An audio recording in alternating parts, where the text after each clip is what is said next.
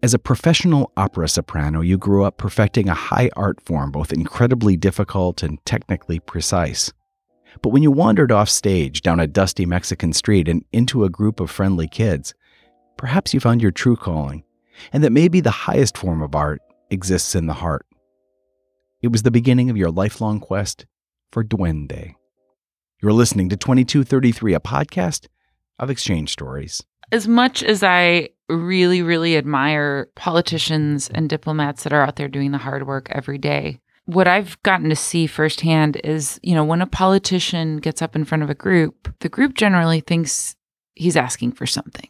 He or she is going to ask for a check, maybe, or my vote, or what have you. But when an artist gets up in front of a group, generally people think they're going to give us something. They're going to give us a song, they're going to show us their painting, maybe give us a piece of their soul. And that is why it's so critical for us to be working together. That's why I believe that artists should be at the table next to the politicians, the diplomats, because it's very powerful when you can approach a group and say let's let's come together let's let's do this not just at the level of the intellect but at the level of the heart and soul to me the importance of culture is that it is through culture that we can examine and contemplate and perhaps even change our belief systems. That's what culture is ultimately. It's it's a way of thinking, it's a belief system.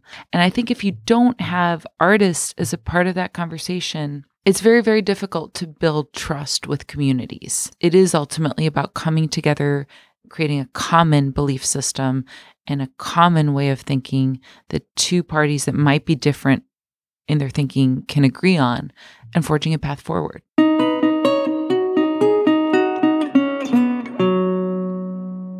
This week, helping by listening, courage and vulnerability, and creating moments of authenticity. Join us on a journey from the United States around the world and not being afraid to say the word love. It's 2233.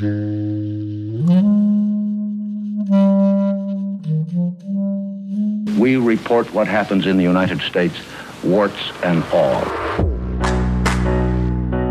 These exchanges shaped uh, who I am.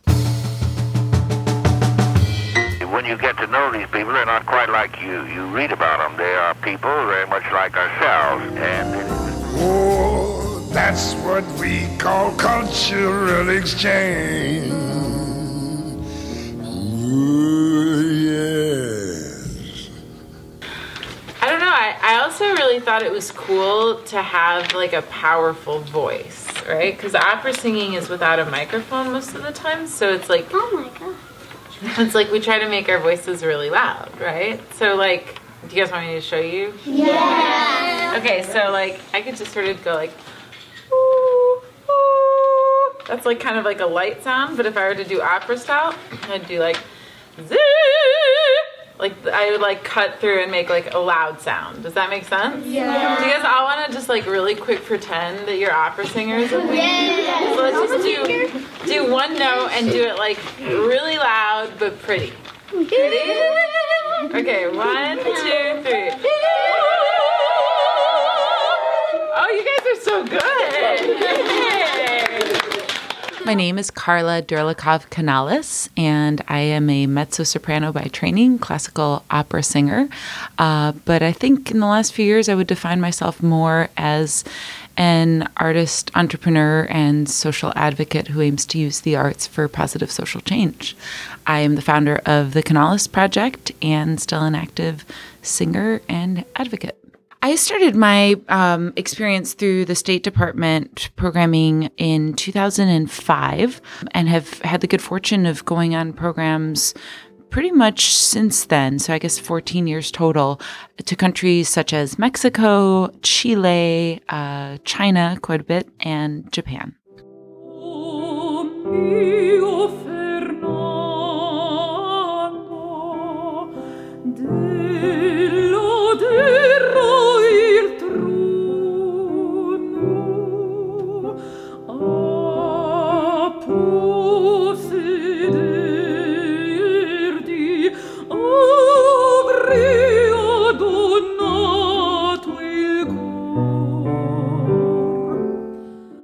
Actually, I would say that this program, the Arts Envoy program, has been the single most significant uh, professional experience that I've had as an opera singer because it's really connected me to who I am. My mother is Mexican, my father is Bulgarian, and I was born in Michigan and spent most of my childhood going back and forth to Mexico, having dual citizenship and speaking Spanish and actually some Bulgarian as my first languages, and then learning English in school. I sort of describe this as being born into a state of cultural confusion. Um, I had these two very, very different cultures to learn about from my parents. And then, of course, a new one to assimilate to that of Americana most of my life, my number one desire was really just to fit in. And particularly in Michigan, that was a challenge. I had this funny last name. I was a tall kid. I kind of had an accent. And the same applied when I went to Mexico and I was in school in Mexico. Um, you know, I was a foot taller than all of the other kids, had a Slavic last name, and was still trying to figure out a lot of the idiosyncrasies of Mexican culture.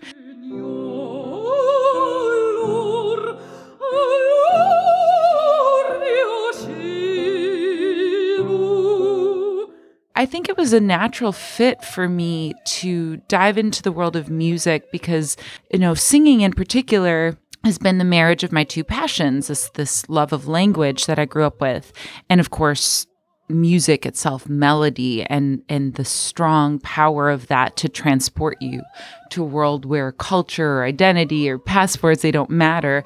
Uh, what really matters is is emotion. That's the unifier for us as human beings is that we all have this tremendous capacity to feel deep emotion and music allows us an opportunity to explore that. So i think of the universal language as being that of of feelings rather than music but i see music as the vehicle for that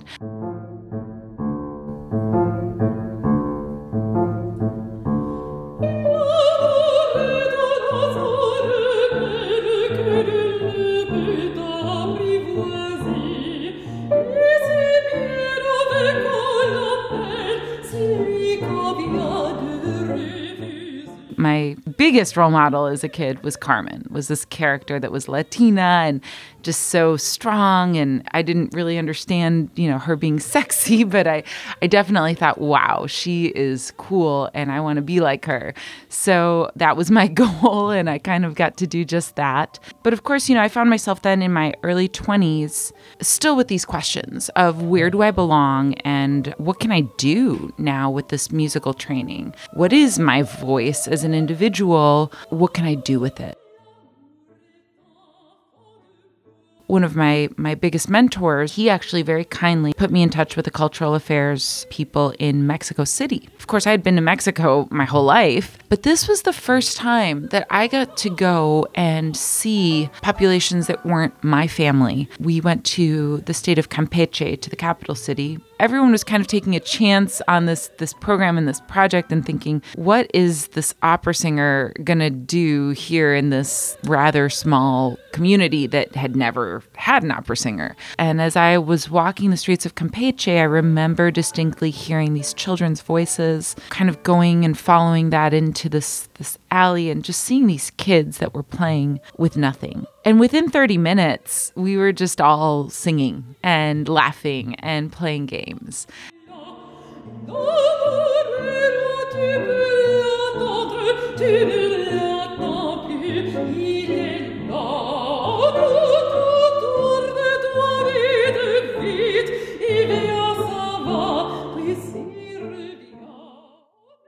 The joy of singing is that it is free. You don't need to buy an instrument, and we all have access to this. I went back to the folks from State Department. I said, "What? What if we do something with these kids?" And they said, "Okay, great. What do you mean?" And we kind of put together this little three week camp with these kids that culminated in this concert, which many of their parents came to. And as I found out then, many of these kids did not have parents. They were actually orphaned kids you know, this really was the first experience that got me thinking about the role that music can play, helping get them engaged in education and in their own creativity. Um, and I'm very proud to say that that that small group of kids, you know, we ended up forming a choir and within a year, I believe they opened for Andrea Bocelli. And a few months after that, they were at the White House winning the Coming Up Taller Award.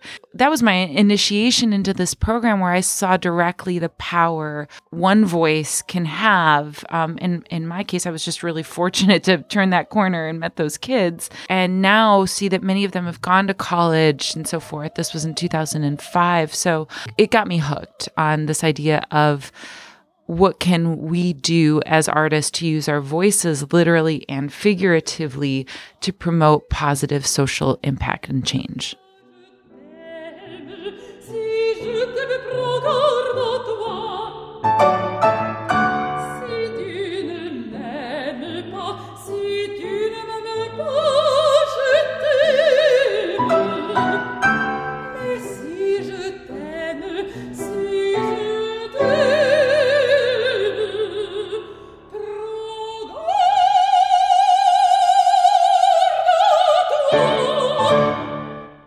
I think the part that was so touching to me were the hugs and the physical contact. You know, it's interesting because I think there are a lot of stigmas toward opera singing that I didn't even really understand. I was drawn to opera because I thought, wow, the human voice can make this loud sound that's beautiful and there's no microphone. Like, how does that work? And I remember singing for the first time for the kids, and seeing on their faces that same questioning and excitement that I had as a kid when I first heard opera. Like, wait, wait, how do you do that? Are you an alien? Like, what's happening here? You know, just that curiosity that was sparked resulted in this this bond where like they felt yeah i've got a voice too. Teach me how to do that. How can i sing and how can i make those sounds? And and this this connection that was not an intellectual one. It was not an academic one. It was a visceral one. It was really about like how do i use my body to do that really really cool thing that you can do?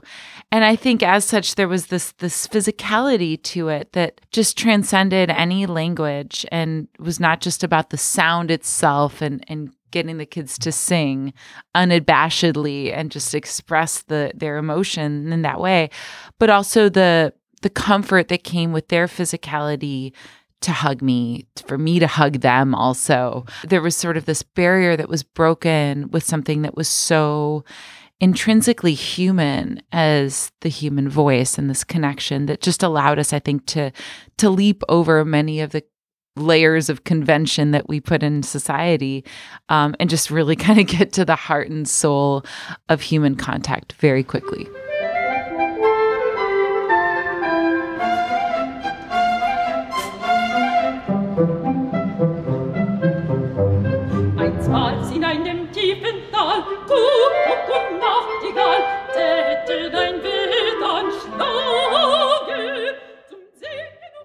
One of the things that I've learned so much through this work is about the the power of the human voice to transcend those those social conventions. And to me this was even more apparent in uh, countries like Japan and China where I didn't have the advantage of speaking the language. In Latin America I was certainly easier because Spanish is my first language. But China, in particular, the first trip that I made there was was quite daunting because I thought, how on earth am I going to connect? There's a different language and there's also a different musical style and tradition.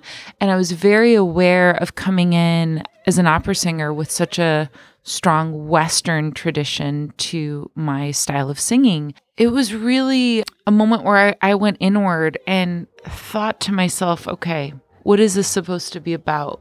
This is supposed to be about exchange. And that word has stayed with me very much because I think in any opportunity for for growth, for learning, for love, I will be as bold as to use that word. There has to be true exchange. It can't just be about forcing someone to listen to you. And I many times in the Western tradition, we get on stage and you know, we just say, okay, you sit there and I'm going to scream these notes at you. Um, but the real moments of beauty are a simple exchange where it goes both ways. And in thinking about that, particularly getting ready for the first China trip, I thought, there's so much I don't know here. I know nothing about Chinese opera. I know nothing about Chinese language. I don't understand how they make those sounds, what's involved in their musical tradition. And I wanted to allow myself to be guided by those questions. I think that for me has been one of the most important relationships because actually, you know, now 10 years later, I am totally hooked on Chinese culture. I didn't think I would be able to necessarily relate to it. It was so foreign to me. And I have, you know, made it a point to go back as often as possible to China. I study Chinese every day. I just have really had this passion for Chinese culture and it, it brings me back to that point that you know ultimately we are all the same. We are all trying to express our emotion and our humanity and better understand it. And music is a tool for that however that musical style may be. So you know some of the most important experiences for me for instance on that first trip was um, I got to do a, a, joint concert with a Chinese opera singer. And she would sing a song, and I would sing a song, and then we did a song together in Chinese. And she was so incredibly patient and kind with me as I tried to fumble through that language. You know, th- those those relationships have stayed with me to this day, 10 years later. So I'm very grateful.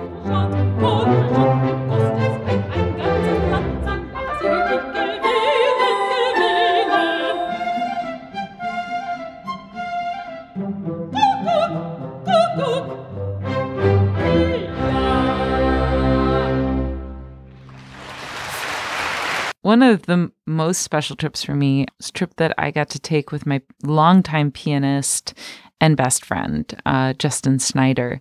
We met in college, and he's a he's a wonderful accompanist. You know, m- many times when I go abroad, of course, I'm just going abroad, and I might do master classes or work with a local pianist. But in this case, we'd actually prepared a program of American repertoire, and it was it was really quite wonderful in that it gone through a lot of the history of the United States and, and the musical styles. And so we, we were so focused on those elements and we were going into really, really rural communities in China, like no, no cities anyone had ever heard of. There certainly were no Starbucks, nobody spoke English, and you would not find a fork anywhere. It was, you know, purely chopsticks and, and tea. And it was awesome. We both loved that about it one thing that really kind of surprised me on that trip so justin is is gay and very openly so and we hadn't really thought a lot about that element in china. And i remember concert after concert after the concerts like all these girls would line up outside of his dressing room to say hi to him. And you know i always thought that that was that was sweet and cute. And i watched the way he navigated those conversations.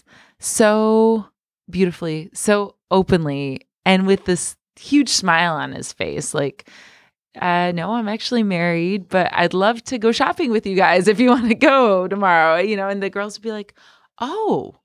And you could tell the disappointment was there for like 10 seconds and then be like yeah let's go to lunch.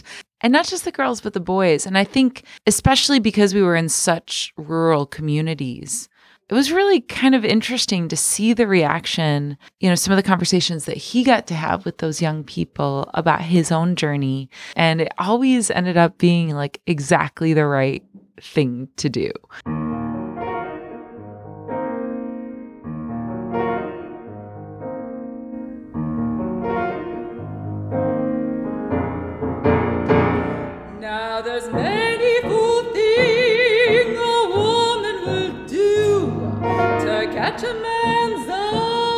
She'll wear a tight shoe, she'll wear a light dress and a bad, bad cold and have a tooth pulled for a tooth. I look at the lineage of American artists who have been at the heart of cultural diplomacy, and I feel so proud of my country for what they've done to promote that and of the opportunities that I've had to follow in their footsteps. And, you know, I think specifically about folks like Carmen Miranda or, of course, Louis Armstrong. The list goes on and on. Not just the work that they did as artists, but the results of that work. I see those results every day, and that when I travel, I do feel like American culture is certainly up there as one of its greatest exports. You know, that is a huge gift, but it's also a big responsibility to not just impose, you know, our style and our music, but to really try to learn from the other the other style, the other countries as much as possible. I think that's that's the most important part is the exchange.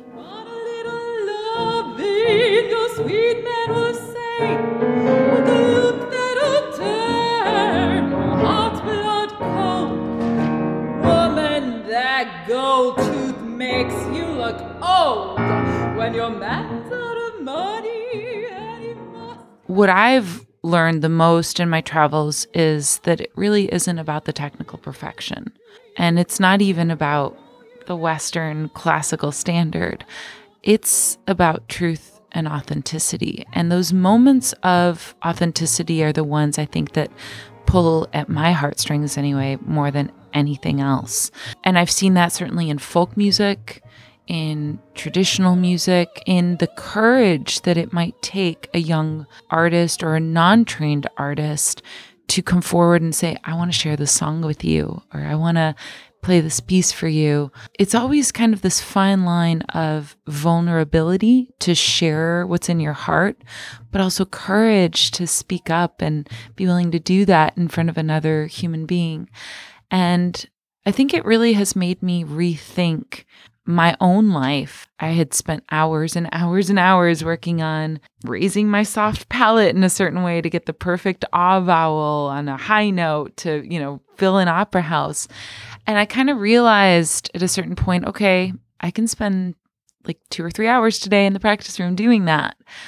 Or I could take those two or three hours and go into a disadvantaged community and just sing some songs. And it doesn't matter if the soft palate is perfect.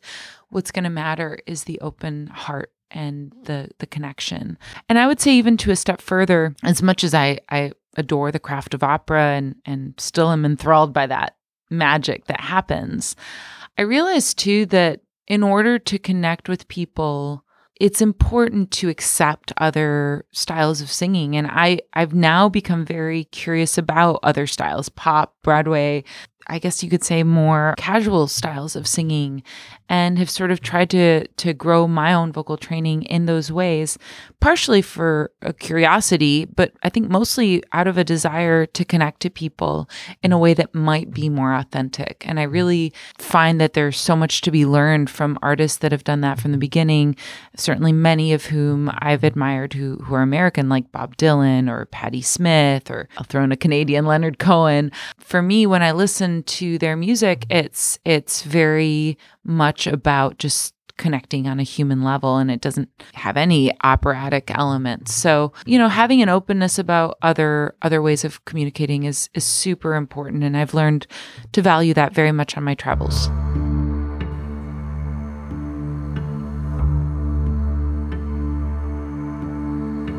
Dicen que por las noches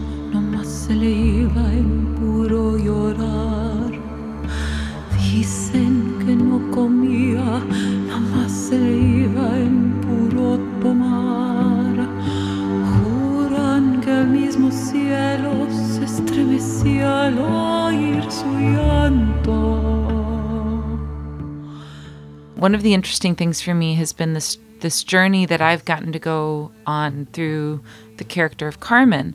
And you know, as I mentioned, it was my dream as a little girl to to sing this role. I used to steal my mother's skirts and put them on as like a four or five year old, and I would dress one brother up as a bull and the other was a bullfighter, and I would just run around playing Carmen. And you know, when I when I got to do it, it was such a dream come true.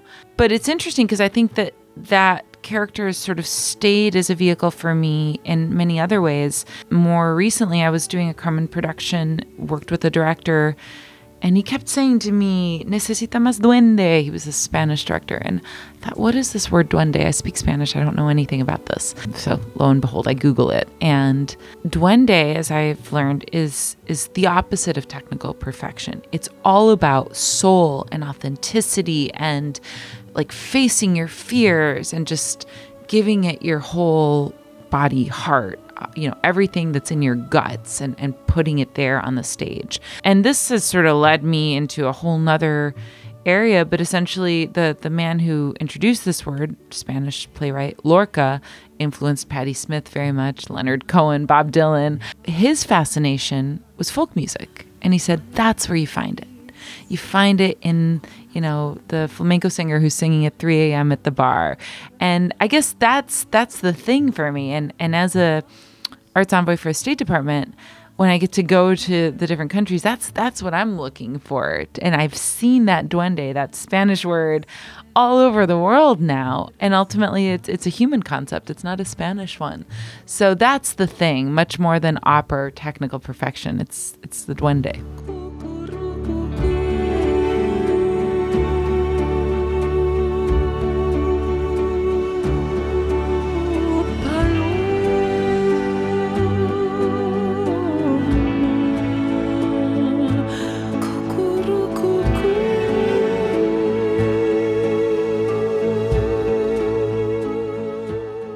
I've seen certain threads, and certainly more so in the last few years, some of which are very painful.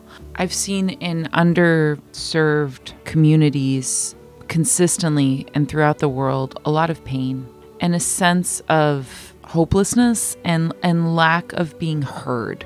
It's an interesting juxtaposition because while I, I, I sense this and I've seen it, I also see that within those communities, there's such love and camaraderie and kinship, but I would say a general lack of faith in the system, in institutions. And that can result, you know, certainly from my coming in as an outsider in some trepidation, in some fear. You know, I and I can understand that from their perspective. Why would they want to come and hear a Western trained opera singer? You know, that would make no sense. This is just kind of a, a small, specific way of looking at a much bigger problem, which is how can we at large connect with communities that feel like they have been failed by the system, by government, by larger institutions. And it's something I think about a lot um, because, again, my, my my training is sort of I'm going to stand here and sing and you're going to listen and there's times you're going to clap and there's this structure. I think we need to break the structure first and foremost. And it's not so much about having folks sit and listen, whether it's again to, to politicians or to an artist. It's about a dialogue. It's about exchange. And first and foremost, it's about my role coming in and, and hopefully going to those communities and saying, I want to listen to you. You matter. I want to learn from you. And I really mean that because, you know, at the end of the day, I've looked at my life and thought, okay, w- what what am I doing here? I, you know, I can go and sing at the opera houses, and that's going to be for a certain demographic, and that's cool. A lot of my colleagues do that. I've been trained to do that, and I have done it. But I think I realized at a certain moment that I'm not really interested in doing what has been done before. I want to get out there and really kind of use my life to make a difference in the world and it sounds aspirational, but hopefully to make the world a better place. And I think the way that I can best do that with the skills I have right now is to help and facilitate these connections. If I have the opportunity to go into a community, be it in the US or abroad, that is a lesser served community, a lower income community, I come from a community like that. I understand that. It's my responsibility, first and foremost, to listen and to try to somehow create trust. Trust is not given. I often think of trust as a currency. You know, you just, there's no reason someone should come and hear me sing and there's trust and it's done. Why? Because I have credentials of places I've sung? No. Trust is earned. And I think there's that thing that we can't quite put into words, but you feel when someone comes on stage or when someone goes into the room and you feel an openness, you feel like they care. And for me, if I can if I can use my position to go into the communities to listen, to carry their stories with me, that's the work I can do to help. And I take that first and foremost as my biggest job, my biggest responsibility.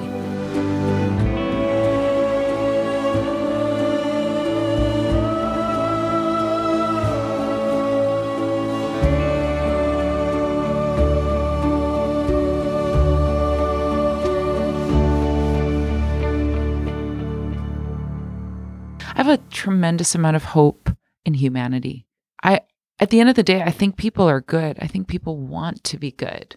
I see that. I see that every single day in people helping each other, people being willing to open their hearts, their homes, their resources to helping one another. And I've seen extraordinary examples of that. Certainly, first and foremost, on my travels as an arts envoy, countless hundreds of instances where people in these remote communities where I've gotten to go and saying, will give me literally the jewelry they're wearing, the scarf that they they have on. They'll try to give me these things as a token of thanks, uh, which of course I, I can't accept, but it's this point of generosity and ultimately of love. You know, I think that that's that's the biggest thing is we have to remove the stigma, the taboo associated with that word and start to think of that as as the most powerful tool that we ultimately have as human beings.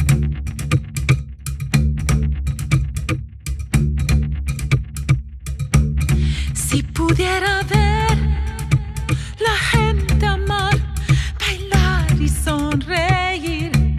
Y si pudiera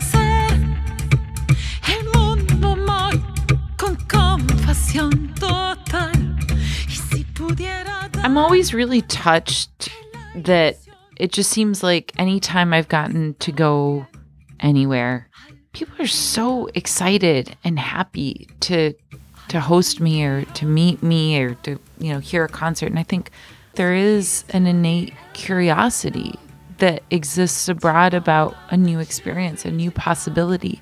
And that's what I mean about the hope. Like if we can encourage that and embody that more and live our lives more that way, that's powerful. And I never take that for granted. I think following up on that with conversations and just really trying to take that to the next level. I've stayed in touch with so many of the people that I've gotten to meet, seen many of them, you know, go off to college or, or have children and you know, been able to help many of them along the way also and certainly they've they've helped me grow as an artist. That's really beautiful.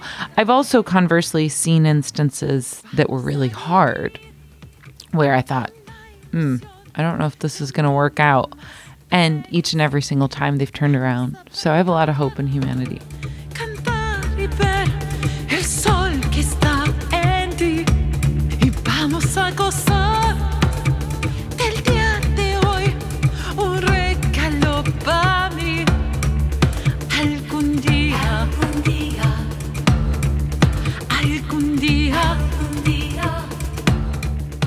I talk about it all the time because, again, I think it's just the most special, important work I've gotten to do as an artist. And as much as it's brought me the most thought provoking experiences and shaped what I do today and starting a not for profit because I wanted more experiences and I didn't want to always depend on the State Department. I wanted to enhance the work that y'all are doing and, and find other ways to carry it forward in addition to. But on a very personal note, when I started my first trip in 2005, just received my master's degree, and the truth was I was just starting to find my voice as a Mexican, Bulgarian, American. Just in in all of these boxes that we're talking about now, I'd always check the other box, and I didn't really know what my voice was. And over the course of these 14 years now, I feel like this experience is what's helped me not only to find my voice, but to have the courage, the confidence to try to use my voice and use it loudly to explore these issues of identity and culture and to amplify the voices of so many who don't necessarily get heard and really promote the positive social impact that I think all of us artists want to see in the world. This would not have happened for me if it weren't for this opportunity. And I don't feel often like I've done much for others. I feel like the opportunity has done a lot for me. So I'm just incredibly grateful and feel a deep sense of commitment to spending the rest of my life working in the way that I have learned through my Arts Envoy experience. So love,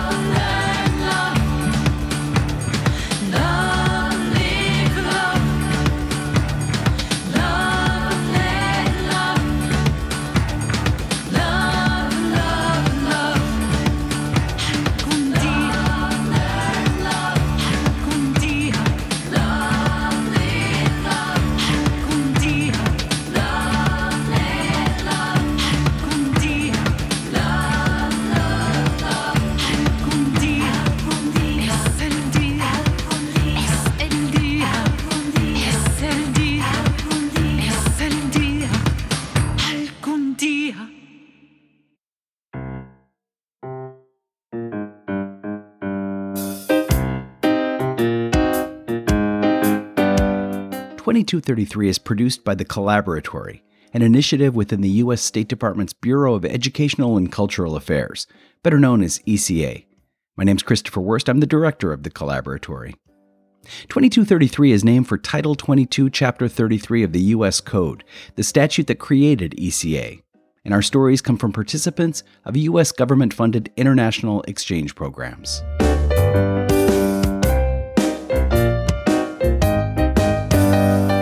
This week, Carla Canales reminisced about her many years spent as an ECA arts envoy.